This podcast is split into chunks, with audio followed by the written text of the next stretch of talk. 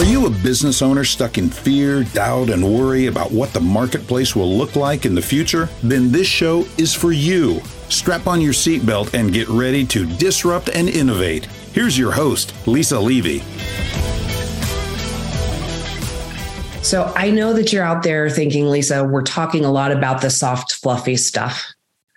The reality is, we still have to have our KPIs. We have to know what it is, how we're running our business, and what our performance means to our profits, our margins, our number of productive billable hours in the space where we're working in in services. And it is imperative that we still run our business. But i'm also saying that we have to take care of our people and make sure that they have the ability to feel valued and welcomed and when we're not supposed to you know yell at them. Well okay yeah we're not supposed to yell at them.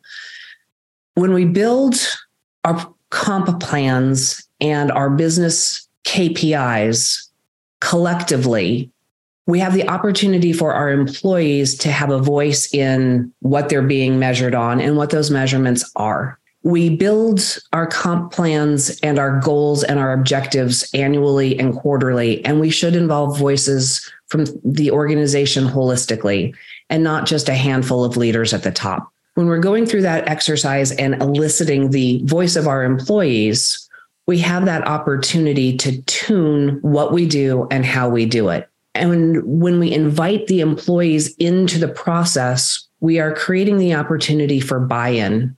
And they are from the beginning designing how they're going to perform with you so that it is a collective choice and we need less of the stick at the end of the day because the carrot has been defined and agreed upon by everyone. Don't get left behind. Join me next time.